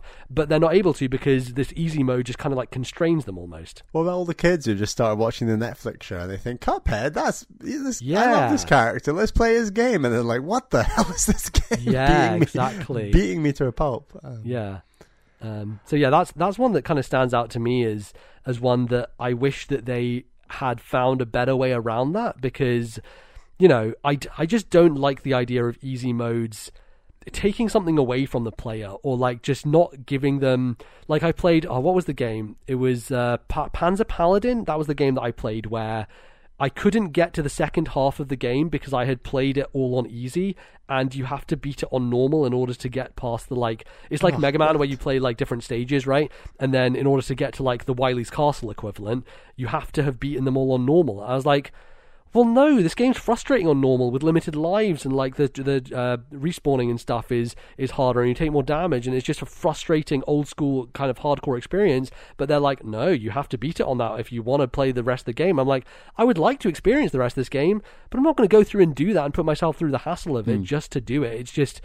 I, I don't like that practice at all, and I think it should be banned, frankly, from video games. Um, it's it's not good. I actually agree with Mike. I am a stickler for sticking to normal difficulty normally. Um, the reason I didn't with Bayonetta 2, and that was a real exception for me, was that the game specifically said normal difficulty was for those who had played character action games before. Yes. And on top of the fact that I wasn't I wasn't engaged in the world and characters as I explained, and I just I just wasn't having the best time with that game, so I was up for the the MZ style, turn down the difficulty, breeze through, have a have a joyful time. Um, any other game, I'm a huge stickler for normal because I like. I generally like the challenge. I, I think my skill levels as a gamer are fairly average, fairly quote unquote normal. Right. And I think that when video game developers design games, my skill base often matches well with normal to a degree where I'm like, right, I really like this challenge. And I like to play games in the way that, yes, I, as much as I agree with you, MZ, and I want games to be more accessible to everyone, there is still ultimately a way in which a developer will des- design a, a game spec- in a way that they want you to play it more often than not. And I, mm-hmm. I like to play on that difficulty just for my own sense of challenge and satisfaction. And I think the Uncharted series is a good example where I play on normal, you play on easy, and I like. I personally like that challenge of Uncharted, and I played I played all the. Uncharted games on normal. I think it was Oh. just Lost. It was Lost Legacy. I didn't play it on easy. Oh, I basically you. I placed uh, I turned on the auto uh, aim mode where it just Oh, like right, locks onto auto enemies yeah. just to kill them. Um, yeah, I yeah I play all the Uncharted on normal as well. I think they're they're fine to play on normal. And most of Naughty Dog games, most most of those kind of like broad appeal Sony games, I play them on normal because I know there's such a wide audience they're targeting that like they're never going to be that hard, right? Like when you have non gamers playing those games, those people need to be able to get through them, and so normal is usually balanced, I think, with those types Yeah. of people in mind, um, which is why I'm always fine playing on those. It's just like with Uncharted. I played f- four Uncharted games. I'm like, yeah, this combat's fine, whatever. I'm just gonna. I basically just turned on the accessibility stuff, which is like, uh, you know, the aiming is kind of done for you. I'm like, great, this is fun. I'll just like shoot people and they'll automatically do it. I don't have to worry about aiming, basically, um, just to kind of breeze through it, basically. Um, I, I will say my difficulty sweet spot. Um, I would say are games that have challenges that feel insurmountable, but then you end up still overcoming the challenge. Yes. So I think Hades, Dead Cells, Mm. Cuphead.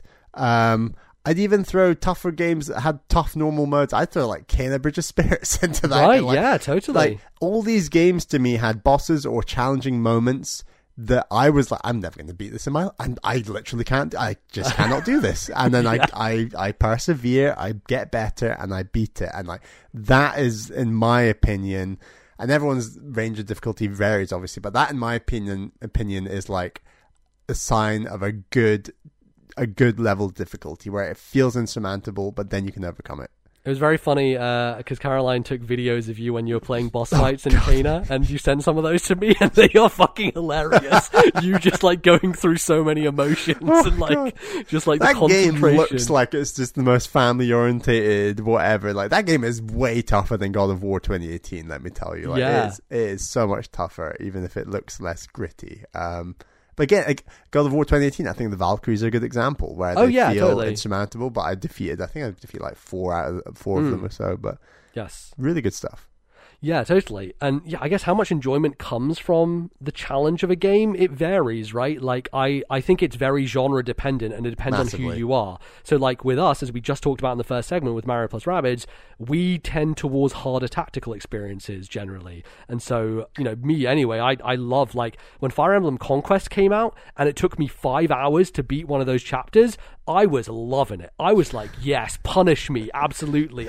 Like, give me the hardest core stuff possible. I will replay this map dozens of times just to get that perfect run where I've figured out the tactics like immensely. Like that was catnip for me. Whereas if it was a game like I don't know, um, what do I not like Challenge challenges? Like first person shooters, right? Certain first person shooters, like Wolfenstein, for example. I played the Wolfenstein games on easy because it's really frustrating for me to like go through this really big firefight and then die right at the end and be like, oh, I have to do that firefight again, you know? Like for some reason in my brain, I really don't like the repetition on that in games versus something like Tactics where like it took way longer to do that map in Fire Emblem than it would have taken to do like a 10 second room in Wolfenstein. But for whatever reason, my brain is like, nope, this is this is frustrating and and kind of ruins me. And I'd rather play this on easy and have the power fantasy versus you know what's going on there. So challenge for me is so genre dependent and it's so person to person dependent that it's hard to have a kind of every size fits all rule. You know when it comes to Yeah. that. Um, and we're we're both we both kind of like go in different directions. Like with racing games, for example, I'm sure you with Forza, you just kept putting the difficulty up to like you know push on the boundaries of you know the the challenge of those races. Yeah, I mean, Forza is a really good example where you win a lot of races, it'll put it up. It'll ask you if you want to put it up. If you lose a lot of races, it'll ask you if you want to turn it down. And I will Mhm. kind of, I always follow, I always followed its lead on kind of okay. like wh- where where are we going, what are we doing next. Um, it, it Yeah. kind of that balance messes up a bit when you start switching between modes of racing, between like dirt racing or cross country or road racing, because I did find the difficulties messed up a bit. But generally, I'd follow along, and that's quite I quite like that where it's like maybe it's a little bit patronizing if you've just I think is it what is it Mario 3D Land? You die a few times and then it's like, would you like the invincible raccoon outfit, Tanuki Yeah. outfit? It's like, no, I just want to Yeah. play the level. Um, Totally. It's a bit like that, but I I, I quite like it with Forza. Yeah, yeah, that's that's good. Um, are there any games that you love because they hit that difficulty sweet spot, um, that like perfect balance of like that was perfectly challenging. I felt so satisfying for kind of having having. finished Yeah. I mean, all those examples I gave, I'd also throw in Celeste and stuff. yeah, Celeste you for sure. Like yeah. it's like I said, it's that feels insurmountable, but then you defeat it. it. Is kind of like that's my sweet spot um, for Mm-hmm. sure. Are Nintendo games too easy?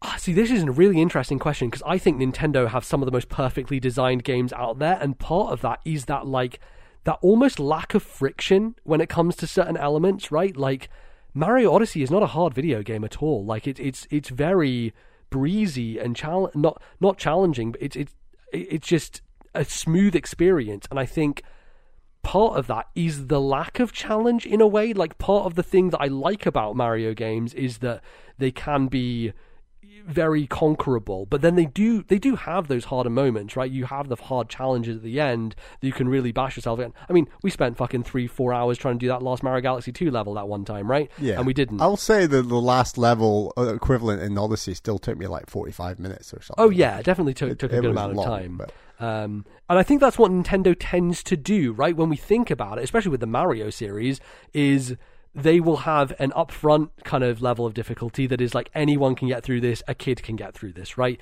And there's not really a lot of friction there, but it's so joyful and so smooth and easy, and like it just has a the charm of it and the kind of like the aesthetic and all that stuff just brings it up to such a level that you don't really mind that it, you're kind of like breezing through it. Um, but then they kind of save the other harder stuff for later. So 3D Land is a perfect example where playing through the game once, you're like, oh, cool, finished it. And then like, uh uh, here's a second world where it's actually this is where the challenge starts, basically. Yeah. Um, and yeah, that it feels like that's how Nintendo tends to approach their difficulty.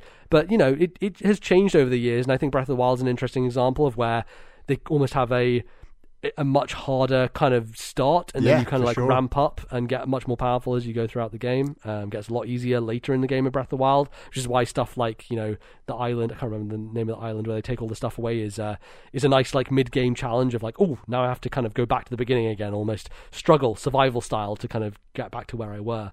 Um, so yeah, I I overall think Nintendo don't have super challenging games, but I think that's kind of by design and uh, but they still have challenge hidden in there for the people who want to seek it out, you know. Yeah, for sure. I, I don't actually think, as a whole, Nintendo games are much easier at all than other mainstream non-Nintendo games. Perhaps. Okay. I think there are obviously exceptions in the non-Nintendo category, but like games like Metroid Prime, the Zelda games, Mario.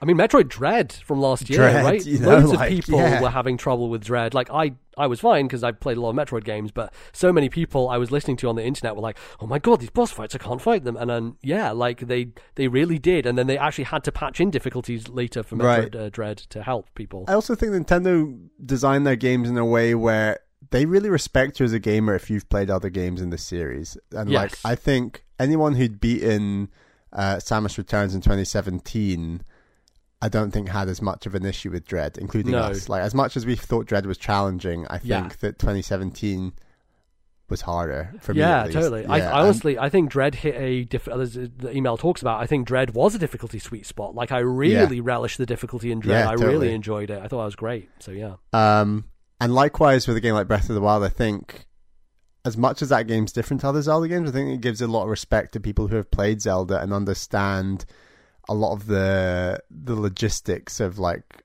kind of how do I explain it? Like they're almost like a language of Zelda. there's a language of Zelda, Yeah. especially with puzzles. Less so with combat, arguably, with Breath of the Wild, but especially Mhm. with puzzles and the way those shrines are designed. If you've played Zelda games before, as much as these this game loads on loads of new mechanics, I think it's got a real respect for like.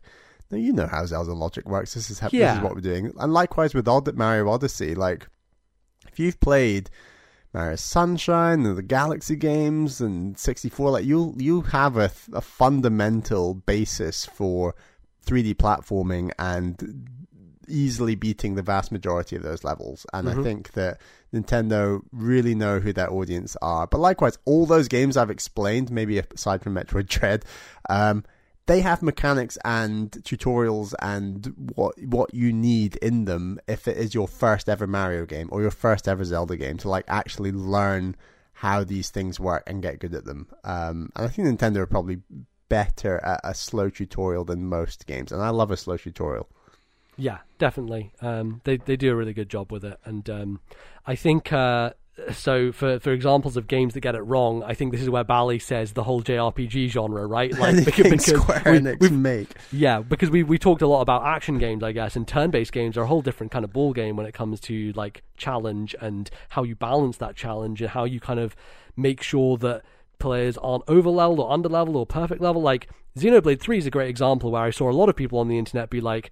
Man, I just I destroyed everything in this game because I was so because I did all the side stuff and so I was super over leveled because the bonus experience um, system in that game just makes it so easy for you to just get XP and just really uh, overpower yourself. And you know, some people like that. Some people like the experience of just being super powerful, and that's why they play JRPGs is because they want to just numbers themselves up over everything else. But um, but then the game has to kind of account for that, and I don't think a lot of those games do a great job of accounting for uh, players like that or like trying to find the right balance. And it's hard, right? Because when you have a game that offers the opportunity to quote unquote grind, then how do you balance that difficulty to make it a smooth experience for everybody? Yeah. Um, I, I mean, I think two JRPGs I really liked that I think do this well are Chrono Trigger, mhm. uh, but also Final Fantasy VII Remake. yes. I feel like with both of those games, I did some side stuff, but not all side stuff.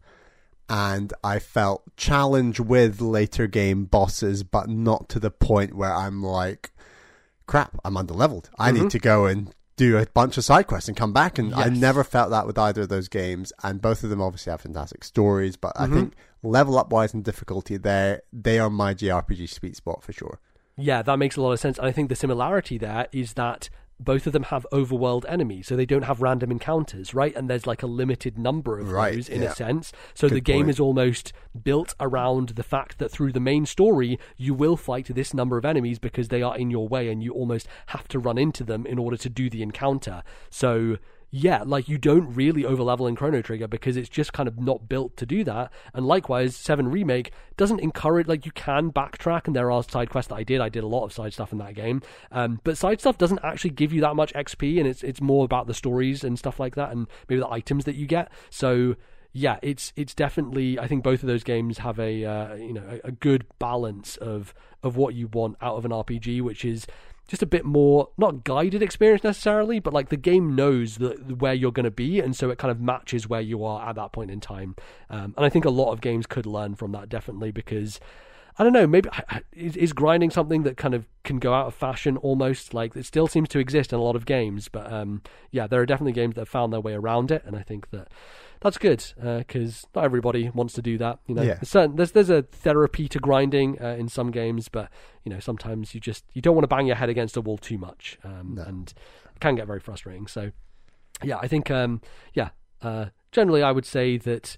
I like challenge in games, but I don't think it's the be all and end all. And again, it just kind of varies for me, like what type of game am I playing, Yeah. right? And Challenge and is one reason of many reasons we enjoy games, and it just Yeah. Mm-hmm. totally depends on the game, the genre, like you know what you're enjoying about that game.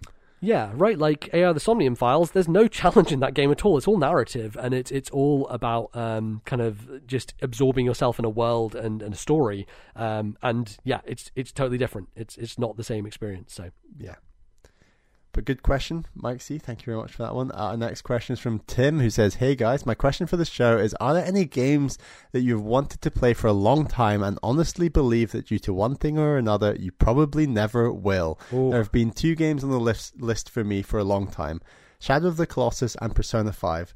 Uh, because he says because they were Xbox exclusives, I'm a bit confused about that. oh, I think probably he means yeah, PlayStation exclusives there. yeah, Right, PlayStation exclusives. Uh, now I'm finally getting to uh, play P5, but Shadow I probably never will.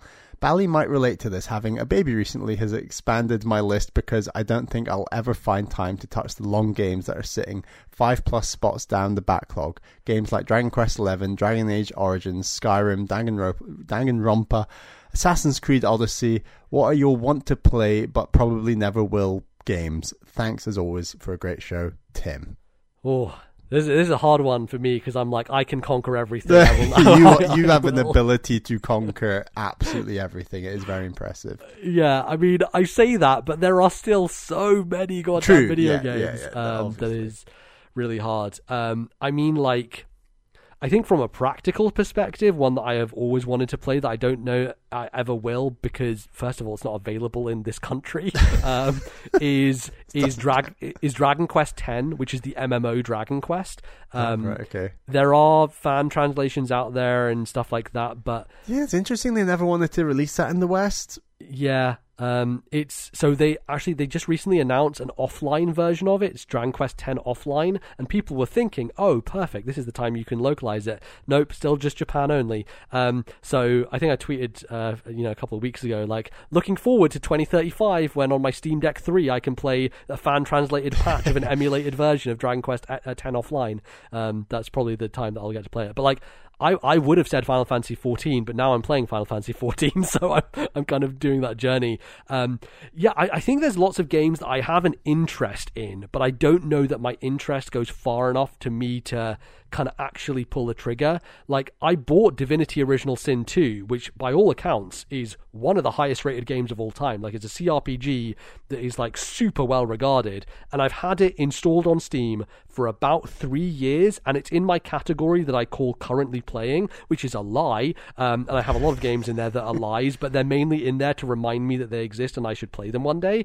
Um, same with Control. Control is another one that's in there that like I have played parts of, but I am afraid because I'm scared uh, to go back to it. Um, like Divinity is one of those I like. I know it will require all of my patience and all of my concentration and learning because it's an on ramp for a genre I don't have much familiarity with, and it's just intimidating. And I think those intimidating games, it's not just the length. Length is one factor, but there's also another layer which is just learning the language like you were talking about with Zelda and Mario you know language uh, the language of those games right when you've played previous Yeah. ones. If you haven't played PC based CRPGs before you don't know the language of those games. So it is like learning that as well as committing to this very big complex thing. Um, and I don't I don't know that I am going to get to it anytime soon. I would love to eventually, but like maybe by the time I want to get to it, another new Divinity game has come out, or Baldur's Gate 3 has come out, one that's more modern, one that has, you know, even better, you know, uh, on ramp for people new to the genre. Um, and I would, uh, you know, extend that to stuff like Civilization or like SimCity, like these big PC ass, like 4X strategy games where I'm like, people fucking love these things. They are some of the highest rated games out there. They have like really widespread appeal for a lot of people.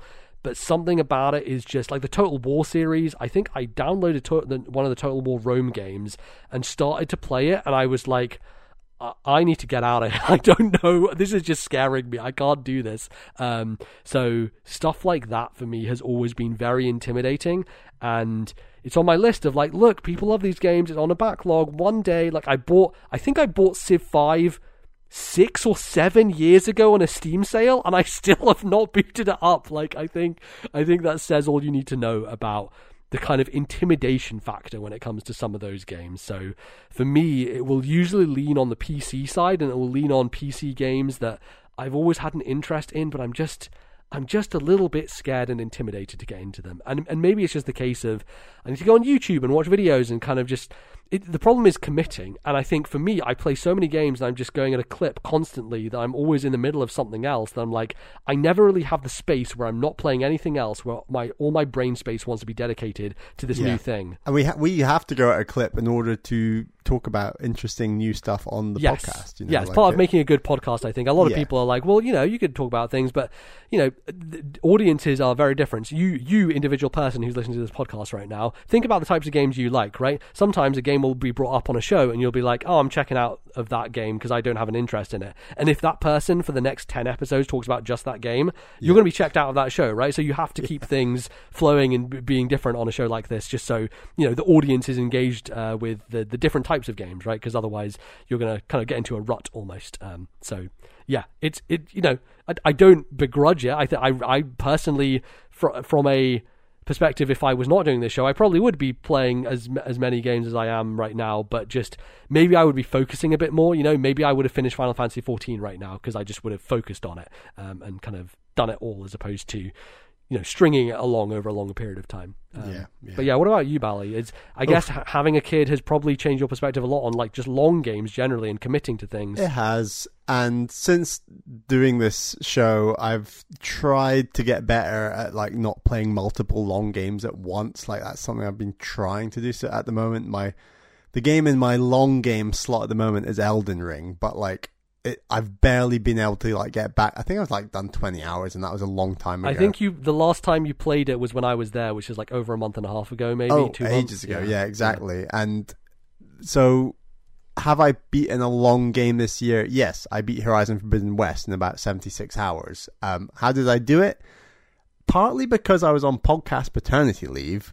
It meant that while I was still, I, I was actually able because Mally Junior was sleeping a ton. Then I was actually able to game a lot, and because I wasn't gaming like I've got to talk about something at least vaguely Nintendo related for the show, like I definitely had a lot more time and space to play something non-Nintendo that was that long. You just played games like normal people do. Like Yeah. play play games like normal people do. Exactly. So and because I was always go- I didn't that- before Elden Ring reviews and everything came out, I was always going to get Forbidden West day one. That that was my game. That was the game I picked, and it wasn't until after that game came out that Elden Ring then came out.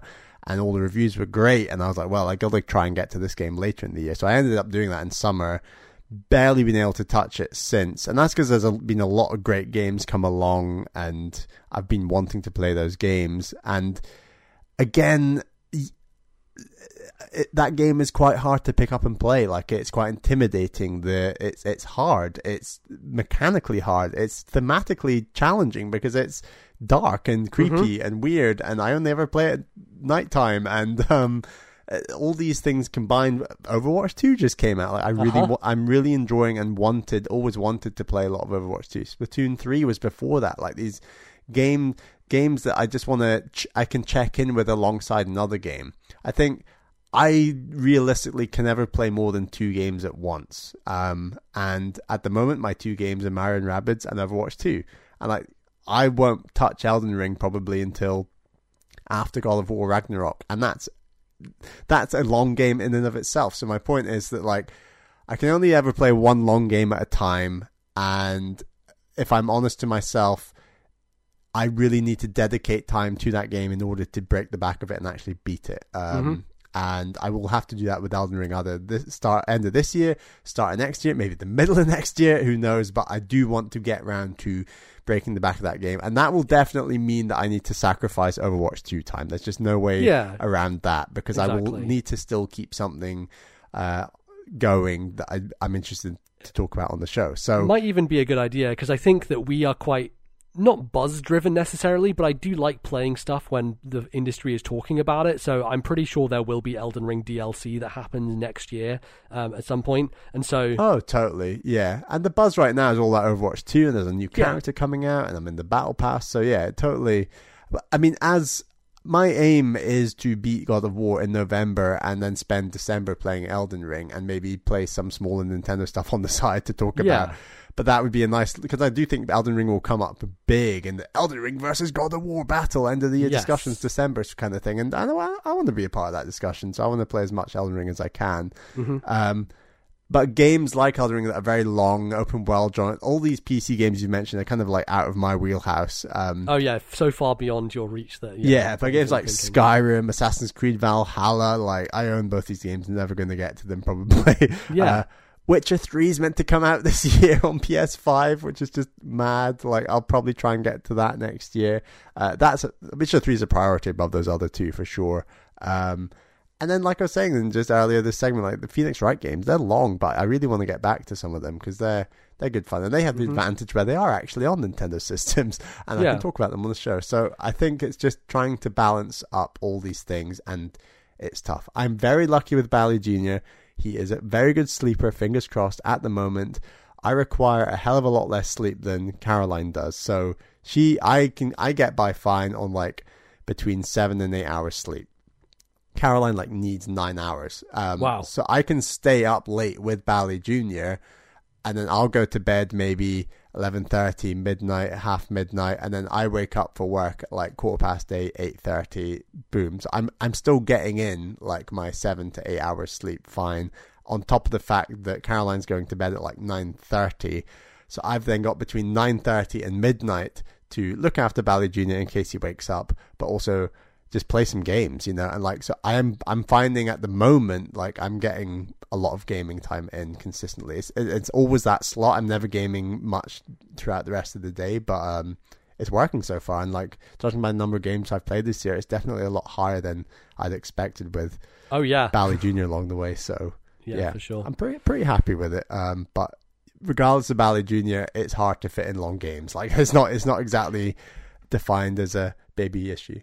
Are, are there any that you know, like, I'm just never ever going to play this game, even those ones that you mentioned, like Assassin's Creed Valhalla? Is that one you think, like, I'm just never going to play that game ever? I think by the time I get round, because we bought that because Caroline's very into open world games, and Yeah. I was like, "Well, you should get this open world games on PS5. You'll love it." And she was like, "Yeah." And she played like twenty hours and has dropped off it, and she's her gaming has dropped off massively Yeah. with Bally Junior and maternity leave and stuff. But um, I think Assassin's Creed Valhalla is a good example where by the time I get around to playing it, there'll be another Assassin's Creed I'd probably rather play. Oh, yeah, play, exactly. Yeah. Or um, some other open world. You know, like you got to be careful though. I I personally have to be careful with open world games. I think it's easy to burn out on them, and Yeah. I've already played Horizon Forbidden West this year, and I do intend on playing Elden Ring.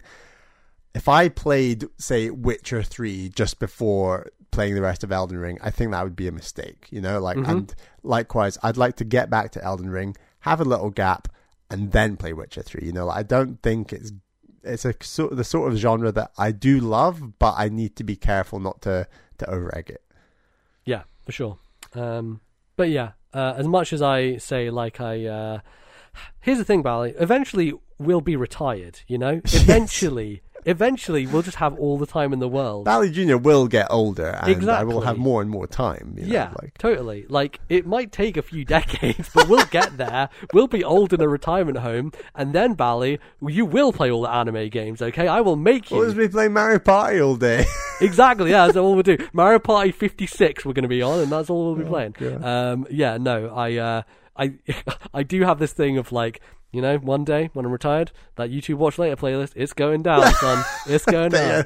the, I guarantee the watch later list will be evaporated before Uh-huh. you retire. I, yeah, I, I hope not, but uh, you know, who can say? Who can say? Um, anyway, yes, uh, thank you very much, Tim, for the email. Uh, it was a good one. Um, and yeah, I, I will still strive to play every video game, despite me knowing that I can't. But I will try. generally speaking, honestly, I think we do better than plenty of other like full time video game journalists do, out yes. there. Genuinely, like I Yeah. think we're doing absolutely fine, especially you, MBZ. You are just hitting out the park with the number of games you play, and um, yeah, it uh, considering this is like our job on the side. like, Oh, I think like. I think there are a few people playing as many games as we're playing as a job on the side, especially those who podcast about it on top of that, because that remember takes even more time, Mhm, yeah. as it were. So yeah, we Exactly, we yeah. squeeze a lot in. For sure. Um, our next email is from Steele, who says, "Hi, do you think the possibility of a Switch Pro is completely impossible after the success of the OLED model?" From Steele, yeah. Um, where are we at with the Switch Pro? What is going on? What is happening?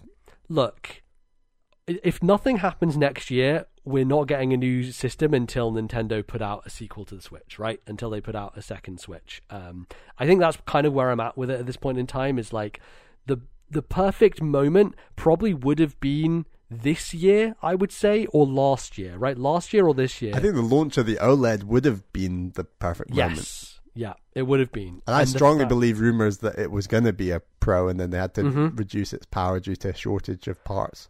Yeah, totally. So, with that opportunity lost, like, is it just a shorter life cycle? Now, here's the thing Switch still selling bonkers, still over 100 million units, right? And, you know, on, on course to maybe get close to the success of PS2 and DS, which is looking probably impossible because those systems are in a stratosphere of their own, right? In terms of 150 million units sold. But, you know, Switch could maybe get there. Is that something Nintendo cares about? Like, do they care about being the best selling system of all time with the Switch? I Um, don't think be- so.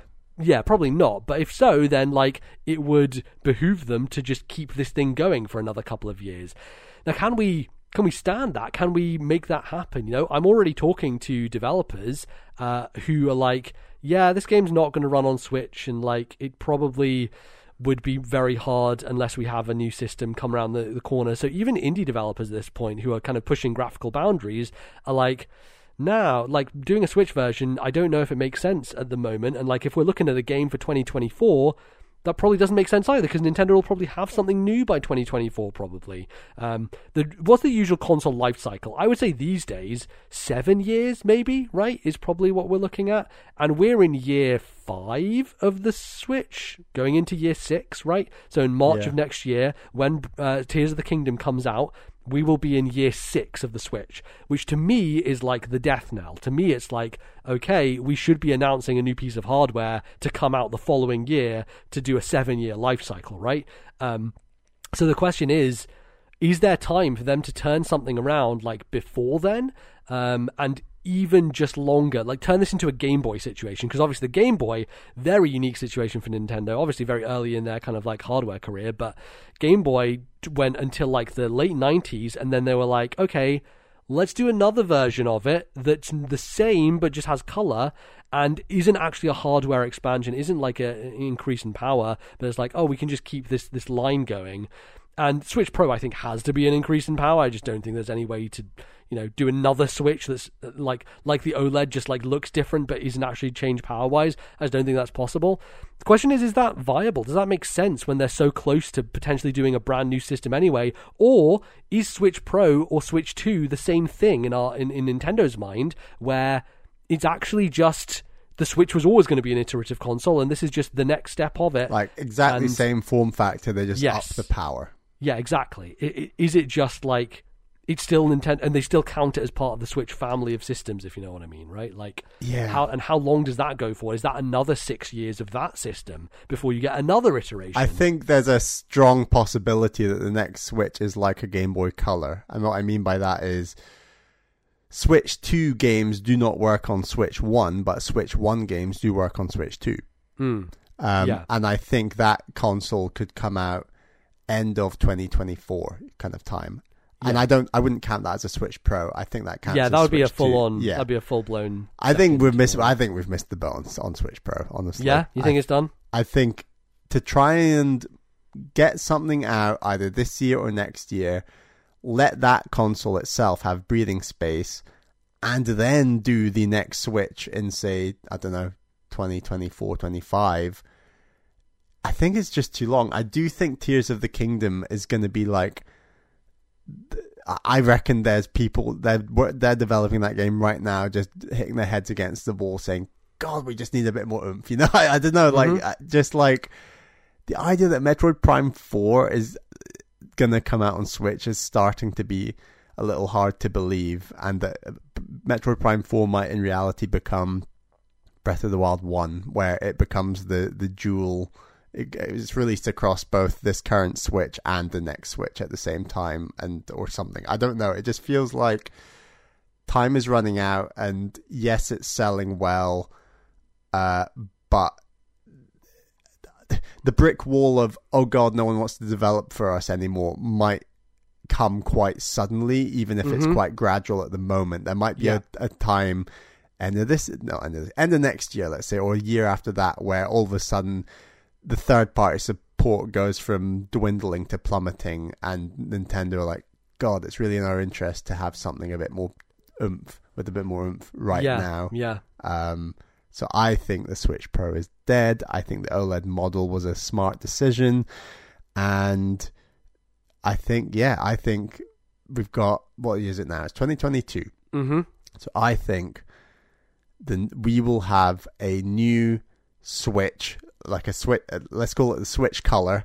sure. Um, the Switch color is going to come out, I reckon, like summer 2024 okay, and that's probably earlier in terms than Nintendo would have wanted in terms of shareholders and finances but I Yeah. think they will be under they will equally be under shareholder pressure with third parties pulling out by that point that they will Yeah. be like we can't keep this up I don't know Totally. I'm really interested to see what the performance is like of Tears of the Kingdom on Switch, right? Because Fascinated, You know, we're we're seeing every time a new Switch game comes out, even if it is made for the hardware, like Bayonetta 3 is from a third party, which usually stuff like Astral Chain, which Platinum has worked on in the past, flawless. Like Astral Chain is like one of the best games on Switch Yeah. visually and, you know, performance wise and everything. And Bayonetta 3, you know, still holding up, still a great great game. Um, well, look at like Sifu and It Takes Two on Switch. Oh, like yeah. people are laughing at just the trailers for those games. Yes, Like yeah. they just look ridiculous, and yeah. I've not played them. I don't intend on playing them on Switch. But Right. like, th- th- when does that stop going from laughing at to we're just not going to make it for the Switch anymore? You know, and that Mhm. could happen as soon as next year. Yeah, exactly. Uh, and I think it's just going to be interesting to take a look at like what sales are like for those games on Switch. Are do the audience care? Right? Like, is stuff like It Takes Two just going to be in the top charts anyway, just because it's a well-known game and people wanted to play it on Switch and it's a more casual audience on Switch? Um, I think it's a really good test because you know it's maybe aside from some strange story themes, it's fairly family themed. It's also a platformer, which is also a perfect for a Nintendo audience. Yeah. It's also like got ton of Game of the Year awards from last year. So like, if that game can't do well on Switch, I think Nintendo really do need to um, be a bit concerned.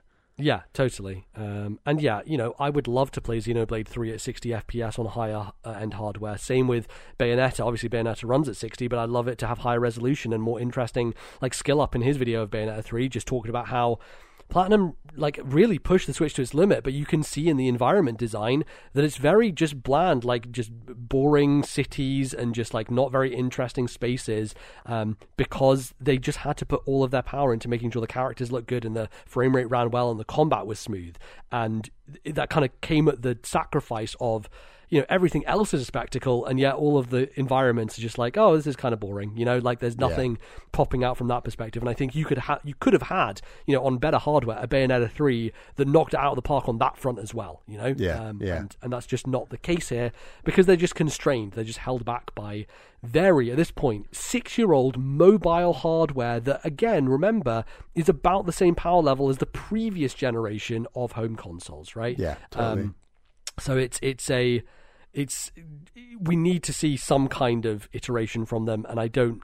I just I struggle to see it happening very soon with a Switch Pro, just because Nintendo they're stubborn like that, and they're like, look, we're still selling units. People aren't complaining that much, but I think something this has happened before where they've like kind of lagged behind a bit too long and just waited a bit too long, and they've suffered for it. yeah. Right? Um, when, in so- your opinion, does the Switch color come out?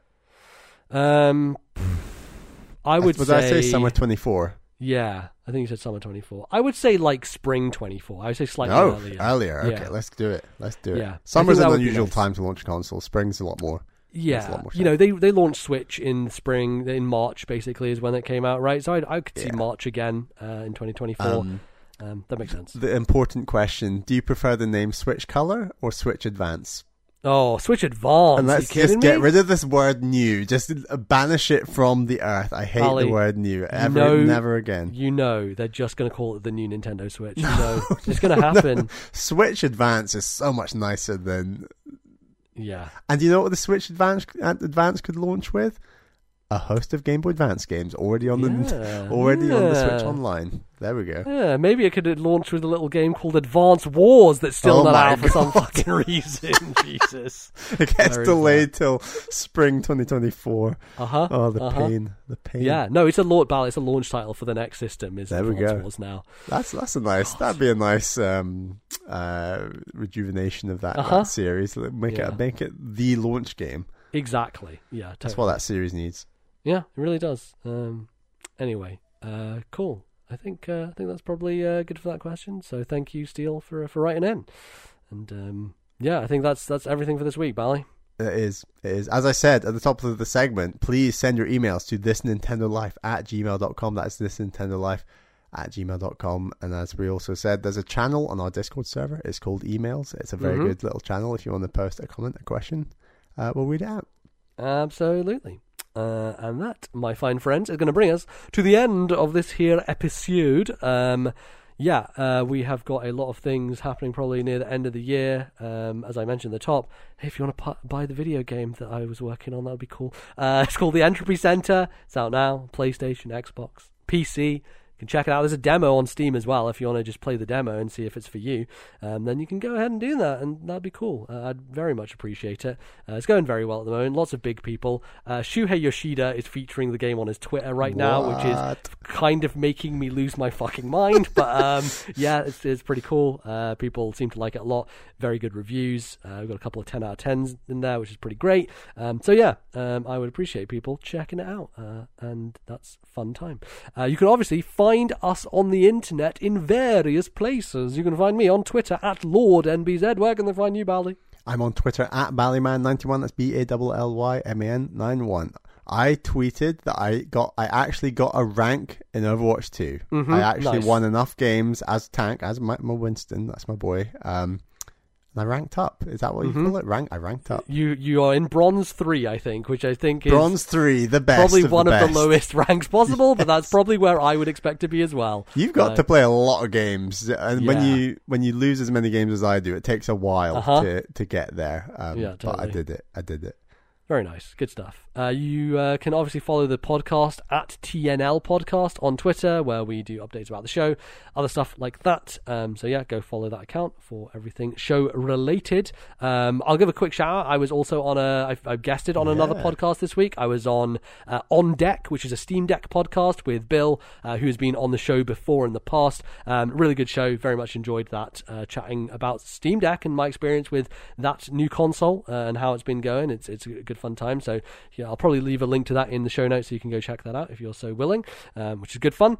Um, and uh, and yeah, you can find uh, obviously this show in various places on the internet. We are on Spotify, we are on Stitcher. Uh, you can download us from podcasting apps. If you just search for this Nintendo Life, we should come up in your feed. You should be able to download us every two weeks. We come through with new episodes. And if you would like more episodes, some bonus content, you can head over to patreon.com slash this Nintendo Life, where you can find some extra episodes and stuff by supporting us on Patreon. And Bally, we have some supporters to thank. Yes, thank you to our $10 tier patrons. They are Zach S., Thomas, Matthew, Albert, and Wicked, Wicked Gamer UK Alan. Thank you all for your $10 tier support.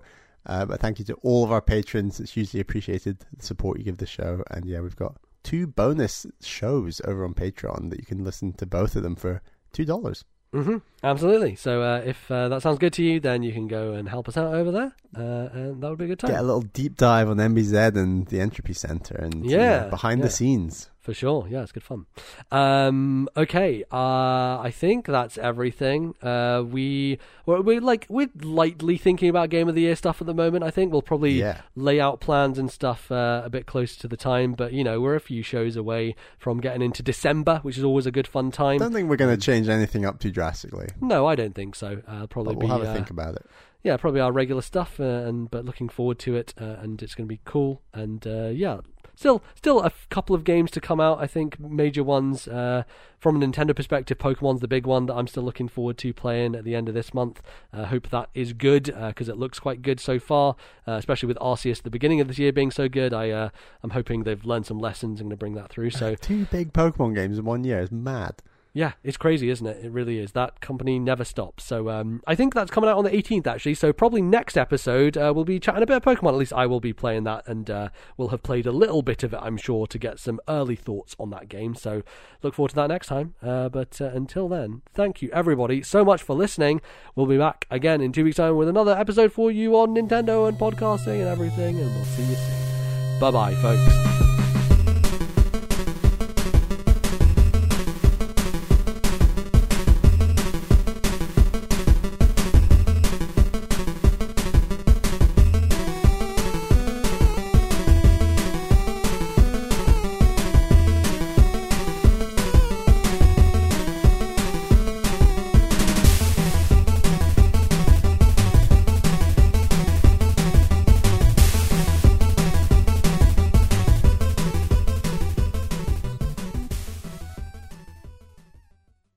The musical interlude used on today's show was Ghost from Bayonetta 3, copyright Nintendo and Platinum 2022.